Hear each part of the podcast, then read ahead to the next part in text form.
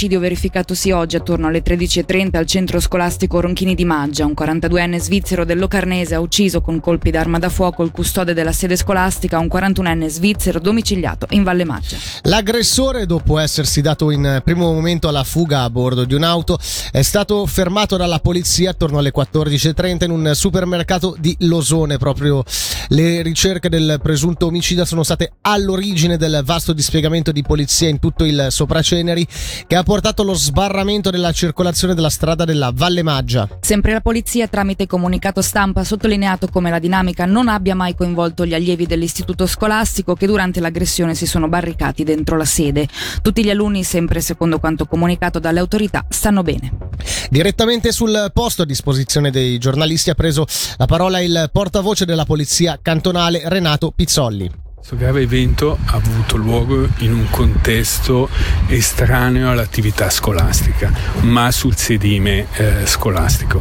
Quindi a, al momento attuale non abbiamo indicazioni che erano presenti bambini in quella zona. Chiaro che gli accertamenti poi andranno a sviluppare tutto quello che è l'inchiesta. Da parte delle autorità scolastiche, dell'istituto scolastico, del care team e anche della polizia è stata data subito una priorità a questi aspetti psicologici psicologici perché l'evento è comunque molto grave ed è, è inutile nasconderlo, con un impatto traumatico. È stato esploso più di un colpo, adesso l'inchiesta si trova nelle prime fasi per cui tutto è in divenire, eh, possiamo dire con certezza che una persona ha perso la vita e l'autore è stato fermato. Sono state attivate subito un dispositivo di ricerca che ha permesso nel giro di alcuni minuti di ritrovare la persona, fermarla in zona di Losone. Adesso si stanno svolgendo gli interrogatori necessari per chiarire i vari aspetti della dinamica. Cambiamo decisamente registro e tema. Ricadute fiscali per la Confederazione, meno disagi al traffico e posti di lavoro in valle. Sono gli effetti positivi elencati dal consigliere di Stato Norman Gobbi, intervenuto ai nostri microfoni sull'introduzione di un pedaggio a carico dei turisti che attraversano il San Gottardo.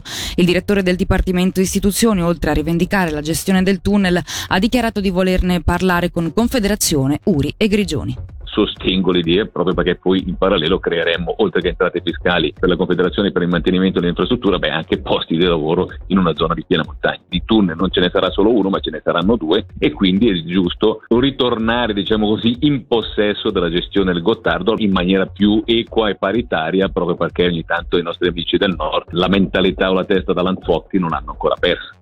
Questo era un passaggio dell'intervista con il consigliere di Stato Norman Gobbi che ritroveremo tra poco alle 18 per considerazioni legate ai problemi di sicurezza del tunnel autostradale e alle argomentazioni per introdurre un pedaggio a carico dei turisti che passano lungo la 2 nel San Gottardo. Torniamo ora sulla 106esima Assemblea Generale Ordinaria della Società Svizzera Impresari e Costruttori, sezione Ticino, iniziata un 25 minuti fa circa a Biasca, della quale questa mattina in conferenza stampa sono stati presentati i temi trattati.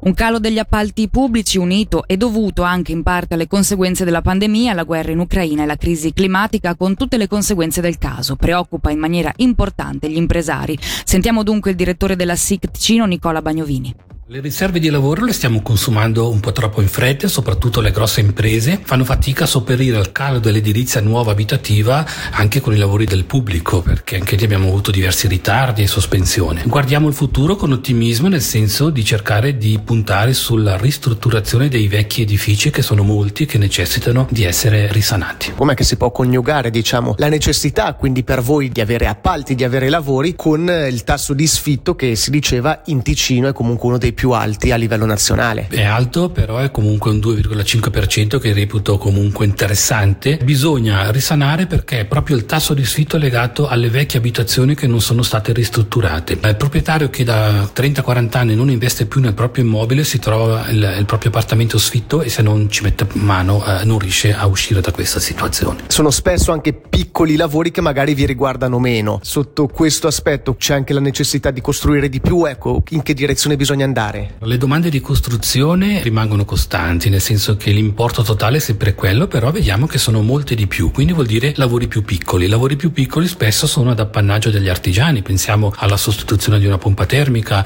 alla posa di pannelli fotovoltaici, quindi l'impresa di costruzione che di solitamente fa il grezzo, se non può costruire nuovo o risanare in modo importante, eh, non ha un gran beneficio ed è per questo che noi chiediamo all'ente pubblico di investire maggiormente nei propri edifici, in questo momento in cui il privato è un po' così tenuto a freno anche dall'aumento dei tassi di interesse. Anche se comunque abbiamo visto che c'è un leggero divario tra privato e pubblico a livello di investimento. Il privato, come dire, costruisce, investe un pochettino di più. Certo, sul totale della cifra d'affari del settore della costruzione il privato continua ad essere un po' di più della metà di questa parte e questo nonostante i grandi cantieri infrastrutturali, pensiamo dal transito ai lavori di Ustra, ai lavori da San Gottardo, quindi questo rende bene l'idea dell'importanza dei privati. L'aspetto che vediamo un po' carente negli ultimi mesi è proprio l'apporto invece dei comuni. I comuni hanno paura per le finanze e tendono a ridurre gli investimenti.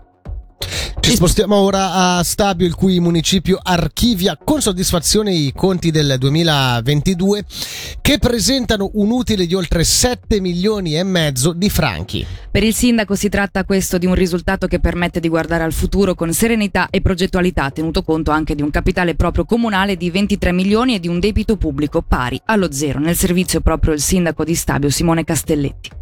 Siamo molto soddisfatti e contenti di questo risultato d'esercizio 2022 che ci permette anche e soprattutto di guardare i prossimi anni con estrema tranquillità ma d'altro canto anche con progettualità. Infatti a livello di, di municipio ci siamo già chinati e intendiamo proprio muoverci su determinati assi portanti proprio per cercare di investire anche questi soldi al meglio sul nostro territorio. Con una situazione situazione finanziaria così stabile come risulta al momento, è possibile immaginare un, anche una solida strategia di investimenti. Quali sono le priorità alle quali guarda il Comune? Quello che andremo ad effettuare è di portare avanti questo centro sportivo, questa struttura sportiva a disposizione proprio della cittadinanza e delle nostre associazioni. Era da tempo che se ne parlava, era da tempo che il municipio comunque aveva l'intenzione, ora anche grazie a questi risultati sicuramente sicuramente nel corso diciamo, dell'estate andremo a chiedere al Consiglio Comunale il credito di realizzazione per questo futuro centro sportivo dove si prevede una palestra tripla, una sala polivalente e un campo da calcio sintetico. E poi c'è anche la famosa questione della valorizzazione della piazza maggiore che attualmente è ferma per questioni dovute a ricorsi, però è un grande progetto al quale il comune tiene. Sì, lì come dicevo prima abbiamo diversi assi portanti, uno tra cui è proprio questo questo miglioramento degli spazi aggregativi. A breve inizieremo la valorizzazione del piazzale Solza e poi si spera anche di iniziare la valorizzazione della piazza Maggiore che è ancora ferma alle istanze giuridiche dove aspettiamo il risultato di queste vertenze. Ci spostiamo ora a Faido Lavorgo, stamane un 58enne della regione ha perso il controllo del monopattino elettrico cadendo a terra lungo via San Gottardo. L'uomo, riferisce la polizia, ha riportato ferite gravi ed è stato elitrasportato all'ospedale.